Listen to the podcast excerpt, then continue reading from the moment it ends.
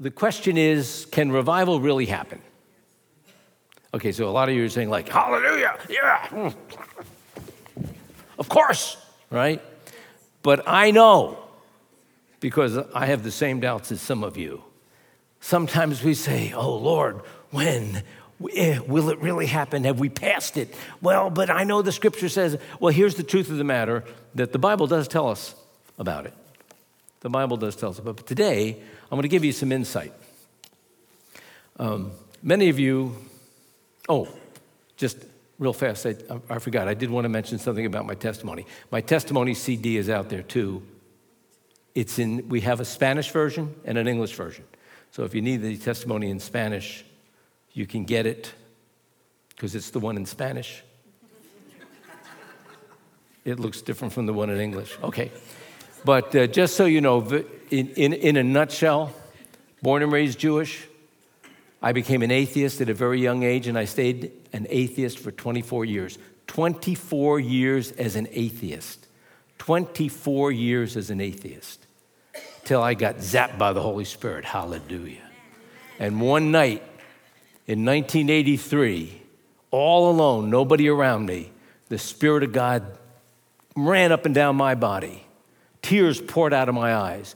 And this atheist Jew spontaneously lifted up his hands and called out to Jesus. Hallelujah.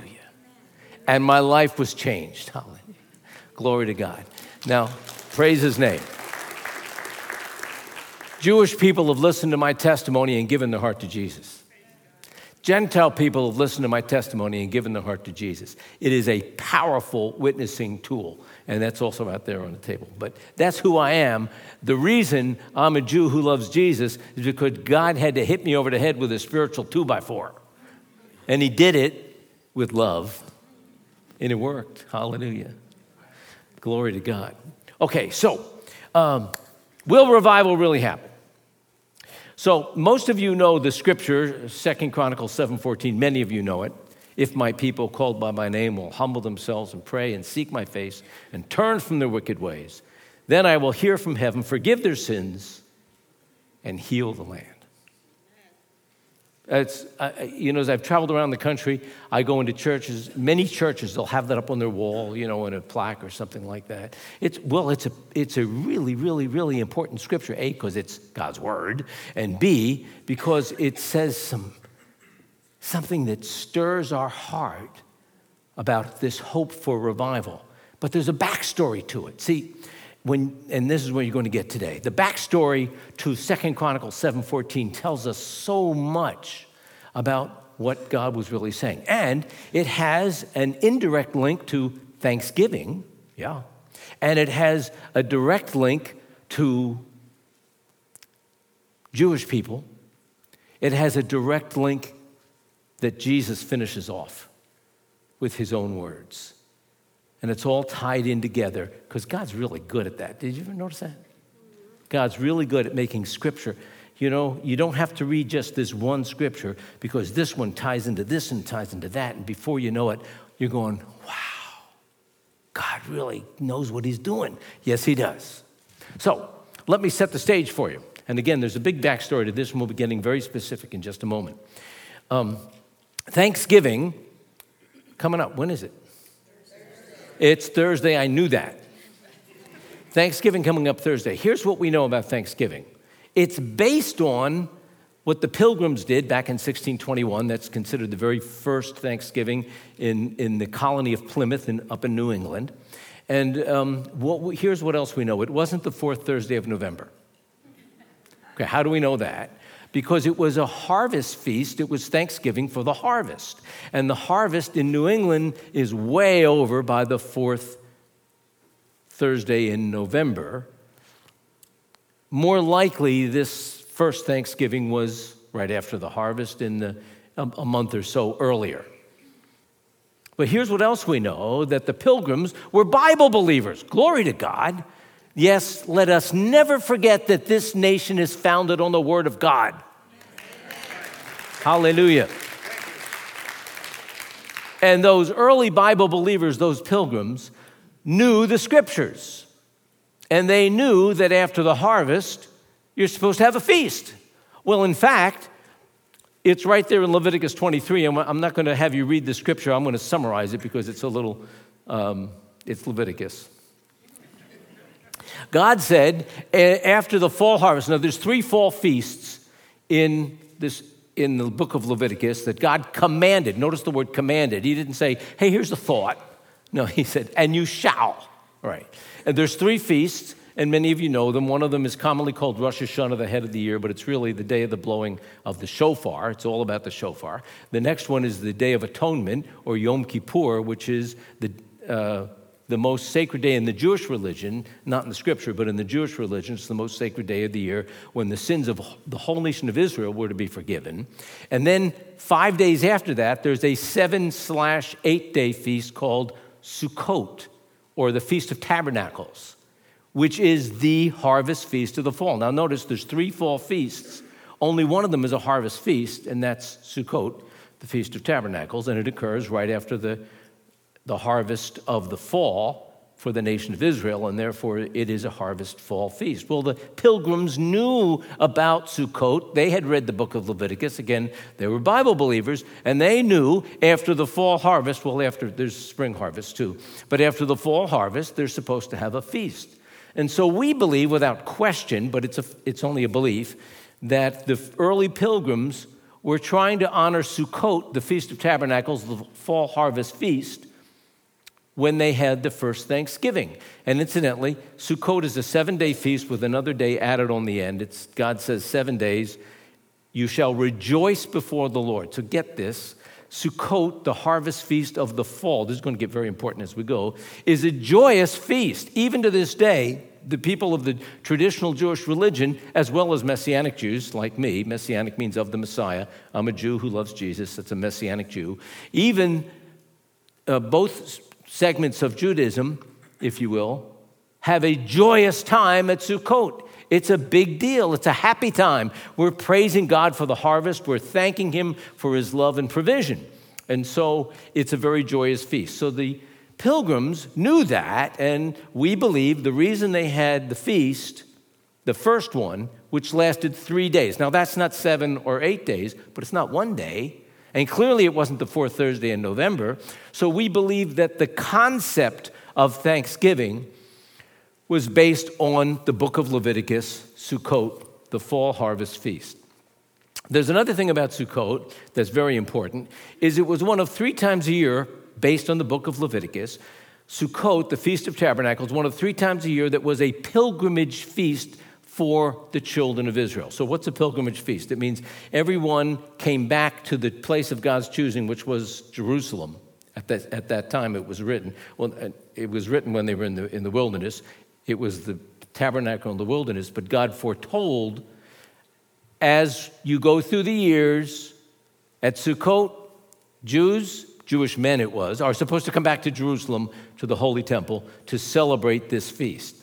So we're going to see this very clearly why it's important that it was a pilgrimage feast. So it was a joyous harvest feast and it was a pilgrimage feast, and we believe it was the basis for Thanksgiving.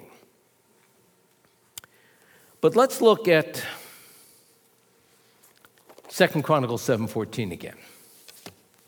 Now, when we talk about this, this very, very powerful scripture, all scripture is powerful. Some of them just are easier to understand the power than others. You know, okay. See, I read in the scripture it says the. God said the. Nobody's laughing. You shouldn't have gotten the humor in that. Every word is powerful. Every word is powerful. Even the word the, even the and, even the little words, because they have a purpose for being there. But let's face it, we can read through chapter after chapter sometimes, depending on what scripture we're in, and going like, okay, God, I know you meant something there.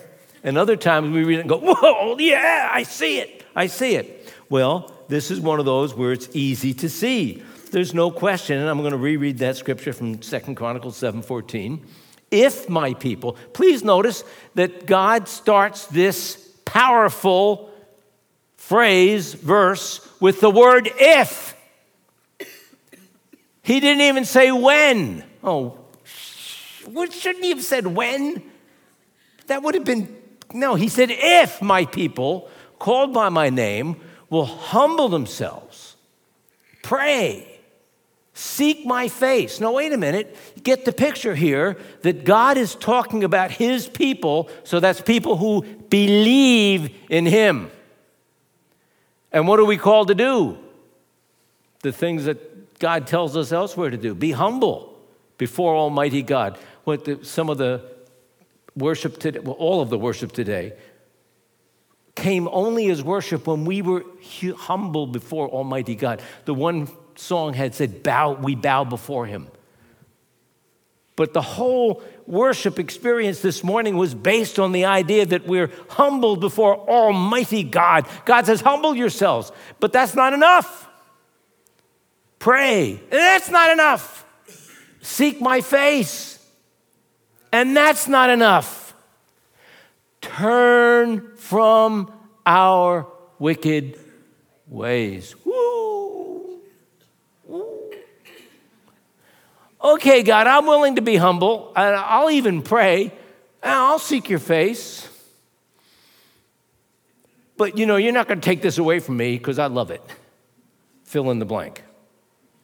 The whole world has the same problem, friends. We all sin and fall short of the glory of God, right? So that includes me. None of us are perfect. But we must make a conscious effort to turn from our wicked ways. So, what if we stumble and fall? The Bible covers that. God covers that. He says, The righteous man, who's our righteousness? Jesus, alive in us. The righteous man, though he stumbles and falls, gets back up seven times. And seven being the number of completion, so it's the same as Jesus saying 70 times seven. All right? It's not just seven. Look, God says, angels aren't up in heaven saying, Oh, that was number eight. You're done. You had your seven, that's enough of you. Praise God, we'd all be in trouble. All right, so turn from our wicked ways, a conscious effort to do it, a spiritual effort to do it, and we can do it. And sometimes we don't, but we can most of the time. And God requires it because He says, if we do all those things, then, He says, then I will hear from heaven. Humble yourself, pray, seek his face, turn from your wicked ways. Then I will hear from heaven. Forgive sin. Now remember, this was written before Jesus shed his blood for the forgiveness of our sin. But then he promised to heal the land. He promised to heal the land. So here, here come the guts of it. If we go back to Second Chronicles chapter 6, and this is the why. In Second Chronicles chapter 6, we see the amazing dedication of Solomon's temple. It was God's temple, but we call it Solomon's temple because God called Solomon specifically to build it and then to dedicate this holy temple at Jerusalem. Get this picture, friends. The dedication of the holy temple at Jerusalem was a really big deal. This was the first time ever in the history of mankind that God had a permanent dwelling. And you're saying, well, God lives, you know, He's everywhere and God lives in heaven, and we can say all those kinds of things. But the scripture tells us that the Ark of the Tabernacle was to be put in the Holy Temple at Jerusalem. In, very, in those days, the very presence of God was there. And so, even though God is everywhere, His presence was to be in this holy temple. And that's why we call it the Holy Temple. So, listen, it, the dedication of the temple was not like a church dedication. You know, you come you get a big crowd together, you come, you all have lunch together, and you go home. We'll see a little later in scripture here that the dedication of the temple lasted two weeks, 14 days to dedicate the holy temple, the totality of dedication of the holy temple of Jerusalem. And, and um, it was a really, really important event in the lives of the nation, of the people of the nation of Israel. Let me show you show you this. In chapter 6 of Second Chronicles, King Solomon, now looky here. King Solomon may have been the wisest king, but he wasn't the best king. The scriptures tell us that. He did a lot of bad stuff later, but in this one he did right. When it came time to dedicate the Holy Temple at Jerusalem, he did it right. And we know that because the scripture tells us that. But let's just look at this. In verse 12 of Second Chronicles chapter 6. Then Solomon stood before the altar of the Lord in the presence of all the assembly of Israel and spread out his hands. For Solomon had made a bronze platform five by five by three and set it in the midst of the court. And he stood on this, this is verse 13, and he stood on it, knelt down on his knees before all the assembly of Israel, and spread out his hands toward heaven. you got to picture this. King Solomon, we know, as I said, wasn't always the best king, but what he was was a hard king, for sure. Wise, but also very hard. He was a tough guy as a king. And he has a massive attendance at the dedication of the Holy Temple. Again, we'll see later in Scripture that it was a huge throng of Jewish people from all over the nation of Israel. But he has a platform built in the middle of this temple for the dedication so that he could stand up and be seen by everybody in the temple. And we believe those out into the courtyard and out on the steps, and as, as many as could see him. And what does Solomon do? This king, he is the king of Israel, but he kneels down as the king and spreads out his hands and worships God and starts to pray, humbling himself before the nation he is the king of, of which he is the king. My daughter in law is an English major, so I had to fix that up. He spreads out his hands toward heaven and he starts to pray, humbly. The king kneeling before Almighty God and saying, as if to say, I'm your servant. And he does sort of say that in the, in the next verses that follow, before his subjects. Because, my friends, and I praise God for this, ancient Israel was not a democracy, it wasn't a monarchy, it was a theocracy. A theocracy is a nation governed by God. Oh, that it should be so. But, friends, the, in a theocracy, the king is a uh, intermediary because God rules the nation. And Solomon was showing that at the dedication of the holy temple. He's down on his knees, even put up a platform so everybody could see him, and humbling himself before Almighty God. And then he goes on to pray, and it's a really powerful prayer. And we're not going to read the specifics. I'm going to, I'm going to um, paraphrase the next several verses, the next uh, couple maybe a dozen verses, where, where Solomon basically says, God, when we mess up as a nation, because he knew that would happen, we all sin and fall short of the glory of God. He knew that. When we mess up as a nation and you bring judgment against us, and again, I'm paraphrasing many, many verses here, but when we come to ourselves, and even says, when we repent, turn from our wicked ways. When we, when we do these things to make it right, what was wrong, will you take care of us? Let me say it again. He basically says, God, when we mess up and then we realize we've messed up and come back to you, will you take care of us? And he prays this rather passionately for a number of verses. In fact, God was pleased. Chapter 7 of Second Chronicles and verse number 1. Check this out, friends. Was the last time this happened when you were praying. Second Chronicles 7 1.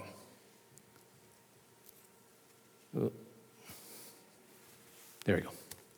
When Solomon had finished praying, Fire came down from heaven and consumed the burnt offering and the sacrifices, and the glory of the Lord filled the temple. Hallelujah! That was some prayer.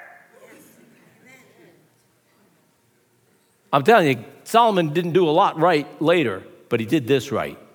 Fire comes down from heaven and consumes the burnt offering. So, God, as if to say, God says, Gotcha! gotcha, Solomon. I understand that you understand who I really am. I'm a God who forgives. I understand that you understand I'm also a God of judgment. But I'm merciful even in my judgment.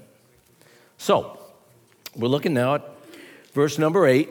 Now, this is right after Solomon finished dedicating the Holy Temple, and you're going to see some connections here. In verse number 8 of chapter 7 of Second Chronicles, at that time, at that time, so what just happened, Solomon kept the feast seven days. Well, what feast was he keeping? Friends, he was keeping, and we'll, we'll see this embellished in a moment, he was keeping Sukkot, the Feast of Tabernacles. That's right, God had the Holy Temple at Jerusalem dedicated right at the pilgrimage feast, the fall harvest feast of Sukkot. That's when he had it done. This is an interesting note. We know from Scripture that the temple was completed 11 months prior to its dedication. 11 months went by between the finished completion, between the completion of the construction of the Holy Temple and the dedication. And, and, and why is that important? Because God wanted the temple dedicated at the Feast of Sukkot. You're going to see why as we go on here. God wanted it this way. So can I get an amen on that? God wanted it done then. That's when it was done. So let's continue to read in verse number eight. Solomon kept the feast seven days, and all Israel with him, a great assembly from the entrance of Hamath to the brook of Egypt, which is the same as saying from one end of Israel to the other, because one's in the far north, one's in the far south. All right, so what do we get? It was a pilgrimage feast. The Jewish people were supposed to come back to Jerusalem, not for the dedication of the temple, but for Sukkot, the Feast of Tabernacles. And God had the Feast of Tabernacles as the dedication point for the Holy Temple at Jerusalem. So it fits together. So there was a massive throng from one end of Israel to the other. In verse number nine, and on the eighth day, they held a sacred assembly, for they had dedicated the they observed the dedication of the altar seven days and the feast seven days. Now, here's the kicker on verse 10. And on the 23rd day of the seventh month, that tells us without a question the Feast of Tabernacles, because the Feast of Tabernacles is a seven slash eight day feast that starts on the 15th day of the Hebrew calendar month of Tishrei, which is the seventh month on the Hebrew calendar, which is not that important to us today, but it was back then. So 15 plus 7 is 22, plus 8 is 23. You see, it works out. There's no other feast it could have been but the Feast of Sukkot, the Feast of Tabernacles, the joyous fall harvest pilgrimage feast. So this becomes important shortly. I keep saying that. You're going to love it. On the 23rd day of the month, he sent the people away to their tents, joyful. So Sukkot, the Feast of Tabernacles, is now over. The Holy Temple at Jerusalem has been dedicated. Solomon has prayed this powerful prayer. We know it was powerful because fire came down from heaven, consumed the burnt offering. And now what does God do? He speaks in verse 12. Now this is Second Chronicles 7 12. Then the Lord appeared to Solomon by night. And I'm going to tell you, of all the powerful things in the scripture, that one speaks to me. Friends, the early bird gets the lazy worm, but you got to get up pretty early in the afternoon to put one past old Jeffrey D. I am not a morning person. I identify with Solomon heard by night. Yes, my time. God has ordained my late night activities. All right. Then Solomon appear, then the Lord appeared to Solomon by night. And what does he say? I have heard your prayer. I've heard your prayer. If my people, because that's what he's going to say in a minute. Okay, he's heard. God appears to Solomon and says, I'm answering your prayer. And the answer again is Second Chronicles 7 14 which we've already reviewed. Let's put it up there again. If my people called by my name. He says, Solomon, I've heard what you prayed. And here's my answer to it. If you'll do what I tell you to do, these things, then I will hear from heaven. Forgive your sin. And again, this before Jesus, because he did it when he sent Jesus to the cross and shedding his blood for the atonement of our soul once for all and heal the land. And heal the land. Now, there's something else you need to know about this Feast of Sukkot. There's two rainy seasons in Israel. Now remember that the Hebrew scriptures and, and the New Covenant, the Brit Chadashah, the New Covenant, are focused on Israel. They're not focused on the United States. They're not focused on uh, any other part of the nation, uh, of the world. They're focused on Israel. Israel has two rainy seasons the former rain and the latter rain. The former rain in the fall, the latter rain in the spring. All right, so the former rain and the latter rain, two rainy seasons. If the rain doesn't come during the rainy season, what do you got? Drought. Big trouble. Why? Without the rainy season, the crops aren't going to grow because you're going to plant new crops right at the rainy season. Without the rainy season, there's no water to fill the wells or the cisterns. People have no water to drink. You couldn't turn on the tap water and just get something to drink. The wells had to be filled. So it was that in the fall, right after the Feast of Sukkot, actually during the Feast of Sukkot, there's, non, there's extra biblical writings about this ceremony that Jewish people did, called, we're calling it the water ceremony, where the high priest of the nation of Israel went through every day of the seven day feast slash eight day feast of the Feast of Tabernacles, Sukkot, a ceremony that would basically say, God send us rain. All right, follow me. God, send us rain. And it was rejoicing, as if to say, Thank you, God, for sending us rain. But you know, God, we really need it because if we don't have it, uh, we're in big trouble. So thank you, Lord, for sending us rain. And this, the extra biblical writings about this water ceremony say it was extremely joyous, that it was amazing that all of Israel, all of Jerusalem, participated in this, in this activity. It was a huge parade, and they poured water down the steps at the Holy Temple. And the idea was water, water, water. We need rain, we need rain, we need rain. All right, so who was there? It was a pilgrimage feast, Sukkot, the fall harvest feast. So there were throngs of Jewish people, not just uh, normal Jerusalemites who were there, but Jews from all over the known world had come back to Jerusalem for this very purpose to celebrate Sukkot, the Feast of Tabernacles, and participated, if not all of them, most of them, in this joyous celebration God send us rain.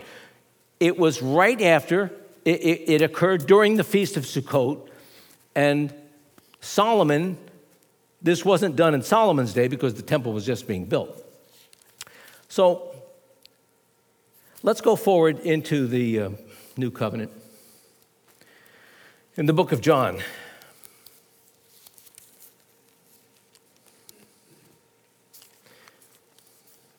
How do you spell John? L U K E? No, I got the wrong one.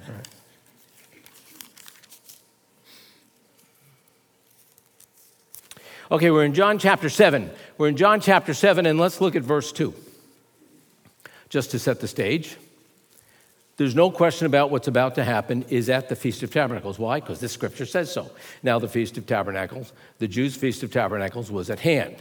Right? And here's what happened Jesus, of course, it's quite, it, it, there's a little intrigue in there, but we're not going to go into that part of it. But Jesus ends up going to the Feast of Tabernacles at Jerusalem. Of course, he's a good Jewish boy. It was a pilgrimage feast. He was going to be there. So now Jesus is at the Feast of Tabernacles. And the water ceremony is taking place every day. The water ceremony is taking place. Lord, send us rain. Lord, we need rain. Lord, send us rain. We need water to drink. We need water to plant our new plantings of crops. Send us rain. You get this is really critically important. God, send us rain. Verse 37 of John chapter 7. On that last day, the great day of the feast. No, what, what was that? That was the last day of Sukkot, the Feast of Tabernacles. It was the last day. What does that mean? The joyous celebration had been occurring all week long, or for the seven slash eight days. The eighth day would be what we're talking about here joyous celebration, and the water ceremony had taken place every day during that week. Every Jew in Jerusalem knew what was going on. They all knew this is a harvest feast. They all knew we need rain. If the rain doesn't come, we're in big trouble. We have no water to drink. We can't plant our crops, they, they won't grow effectively. We got to have rain. We got to have rain. Lord, send us rain. And on that last day, the great day, this Jesus stood and he cried out, and get this, friends, my Savior, Messiah, Mashiach, was a hot blooded Mediterranean Jew. And when the scripture says he cried out, he cried out! You could hear him. He didn't have a megaphone, he didn't have a microphone, he didn't have somebody interpreting for him for those who couldn't hear. He let it rip. Anytime you see in the scripture that anybody, they're all Mediterranean uh, people, whether they were Jews or Gentiles, and they cried out, you know, they had something powerful and passionate to say. And Jesus did. He cried out, If anyone thirsts, let him come to me and drink. Friends, they just had the water ceremony. God send us rain. We need rain to fill the water, the wells. We got to drink. We need rain for the crops. He says, Hey, you're thirsty. Come to me. I got it. Listen, he gets better. He says, He who believes in me. Notice those words. Next scripture, please. He who believes in me. Hmm. Not just a casual observer, but the people who had faith. Is that you? Do you believe? He who believes in me, again, he's crying out, as the scripture has said, out of your heart will flow rivers of living water. So the next scripture says that this he spoke of the Spirit. Listen, spiritual rivers of living water are supposed to flow forth from us who believe he is Messiah. We are to be vessels of rivers of living water, spiritual living water. Mm. It's, it's as if Jesus were saying, Don't worry about rain. I got a better issue for you, a better solution. You don't need H2O, you need spiritual rivers of living water. Jesus wasn't talking about dry, parched earth. He was talking about dry, parched hearts. And he's telling us the solution that God promised to Solomon in Second Chronicles 7:14. If my people, God said to Solomon, then I will heal their land. You want to heal the land? Give it rivers of living water. Hallelujah. You want to heal the land? Let the Spirit flow forth from you, us. Again, dry, parched earth? Nah, we're not talking about the physical land. Neither was Jesus. He was talking about spiritual life that comes only by faith in Him. He said, He who believes in me, rivers of spiritual living water.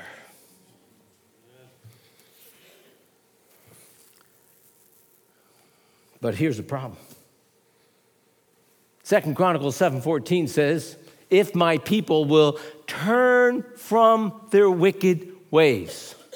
Okay, check this out. We as the body of Messiah, we can say, well, you know, I'm repentant when I mess up, I repent. I know it's wrong because the Holy Spirit convicts me.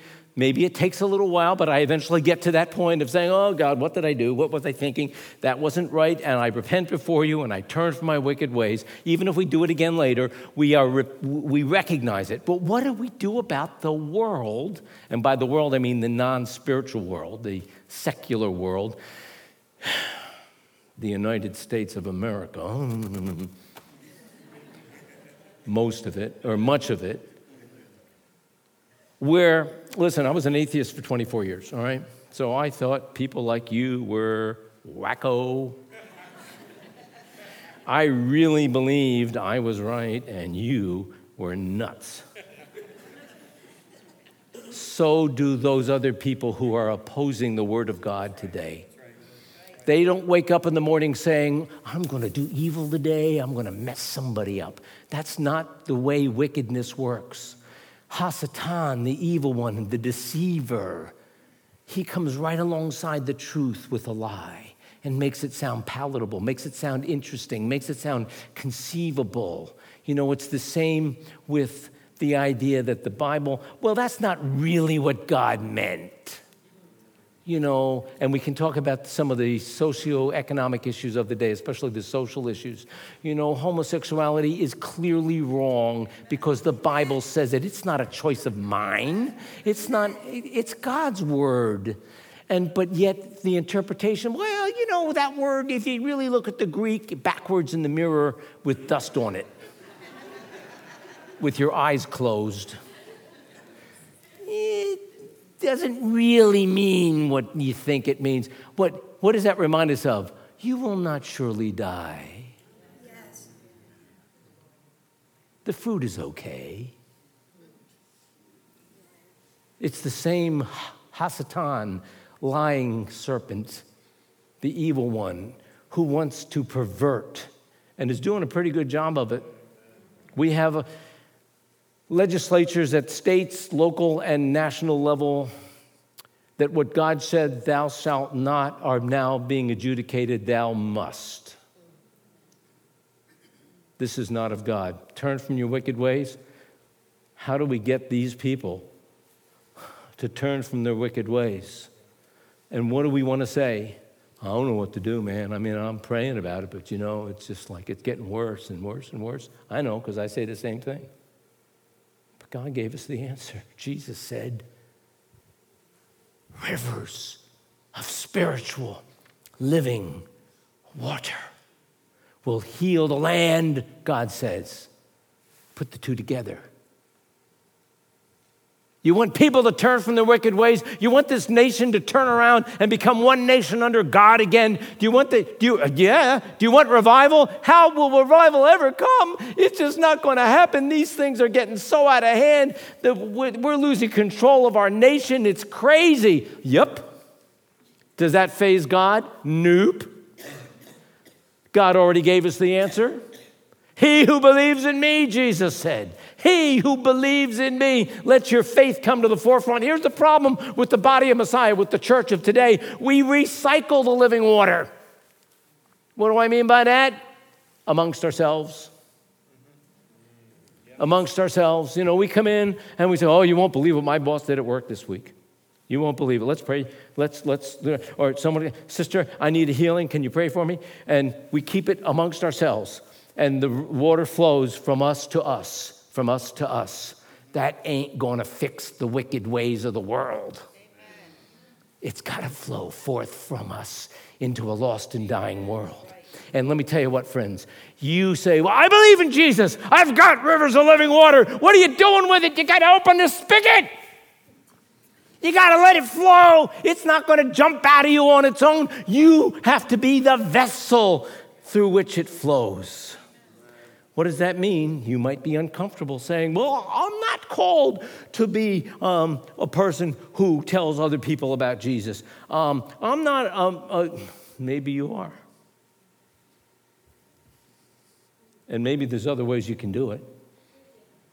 But I'm telling you what, wait until you get to church and telling everybody what happened isn't going to solve it. Maybe you need to be saying to your boss, Excuse me, I'm offended when you use the name of the Lord in vain. My Lord. I'm offended when you say those things. You know, everyone else can say in the world, they can say they're offended and everybody jumps to attention. That's right. That's right. How much more can we, as the children of the Most High God, not to accuse, but to simply let waters flow? And I'm wrapping up here, but uh, when I was the general manager of a television station, it was shortly after I'd become a new believer, and uh, I was on fire then, not like today. Thank you, Lord, for fire. um, I didn't know it, but because I talked about my faith in Jesus openly all the time, I'd walk into the lunchroom, somebody would swear, and they'd go, I'm sorry. They were under conviction. See, they knew it was wrong to swear like that, but my being there, his presence in me, brought them to a different point. Friends, we're supposed to be like that. You don't have to go beat somebody over the head with the Bible. Let me tell you right now, it doesn't work. I had it happen to me when I was an atheist beating over the head with the Bible isn't what God's calling us to do, but speaking the truth each man to his neighbor, Zechariah chapter 8. That is what God's calling us to do, to be spiritual rivers of living water flowing forth from us into a dry, parched hearts of a lost and dying world. And revival can come when we do what God said to do humble ourselves and pray, seek his face, and turn from our wicked ways, and allow Jesus and his salvation to provide us with rivers of living water to heal the land. Hallelujah. And if you're waiting for the other guy to do it, we're all going to be in the same boat a dry boat. Hallelujah. There's only one way. It's God's way. God knows what He's doing. Sukkot, the Feast of Tabernacles, the dedication of the Holy Temple at Jerusalem, the powerful promise to Solomon in answer to his prayer from the dedication, Jesus. Incidentally, I, just to make the point, when Jesus stood up on the last day, on the, the great day of the feast in John chapter 7, and said, Rivers of living water, that was almost exactly to the day, probably within 24 hours of the time that God spoke to Solomon and said, If my people called by my name. Right after the Feast of Tabernacles, just about a thousand years later, almost exactly to the day, and for all I know, it could have actually ended up being exactly. God knows what He's doing. He puts it all together, then He wraps it in a bow. The beautiful Jesus. Are you ready? Do we want revival? The only chance our nation has is us. We are it. We, meaning the body of Messiah, and if you're part of it, it's you. And my finger's pointing back at me, too. Will you do it? Do what? Open the spigot. Let the spiritual power of Jesus, the anointing power of the Holy Spirit flow through you outwardly. I can't tell you how many people, especially in reference to Jewish ministry, have said to me, My best friend is Jewish, but I don't want to offend them. I answer, Fine, let him go to hell. Or you can let rivers of living water flow. So, what if they're insulted? Jesus said, What good does it do to save your life and lose your very soul? Really? Is that what we want? Everyone to like us? I do. I really do. But the truth is that people liking me isn't what God's word is about, it's about His kingdom. It's about His kingdom. Friends, I'm going to bless you now with the Aaronic blessing from the book of Numbers, chapter 6, verses 24 through 26. But then I'm going to ask you, but now I am asking you, if you want the anointing power to flow forth from you, not just into you, but flow forth from you, we're going to give you time for prayer after we dismiss. And of course, there's prayer people on duty. I will come down as well. But you know what? It's between you and God. God cares about you, and He cares about a lost and dying world. If you need, wrong words, we all need it. If you want an extra blessing to help you understand how it is God can use you, what it means when you open this spigot to let rivers of living water flow, we're going to give you the opportunity to get specific prayer for that. But right now, would you just bow your heads? God said, This is how you should pray for my children Israel. And if you have uh, proclaimed the Jewish Messiah, Jesus, as your Lord and Savior, you got grafted in to spiritual Israel. God said, This is how you shall pray for Israel. This is for physical Israel, it's for spiritual Israel. And in the Hebrew, Yivarechecha Adonai v'yishmerecha, Ya'er Adonai panav alecha v'hunecha, Yisa Adonai panav Alecha v'yasem lacha shalom. B'shem Yeshua Mashiachenu. May the Lord bless you and keep you. May the Lord make his face to shine upon you and be gracious unto you. May the Lord lift up his countenance upon you and grant you peace. In the name of Jesus, our Messiah. Amen. One last thing before you're dismissed. And the, whoever's on prayer duty, you can come on up right now. So, we, so you're up here standing, prayer, prayer duty people. Is it me? Who? You're on?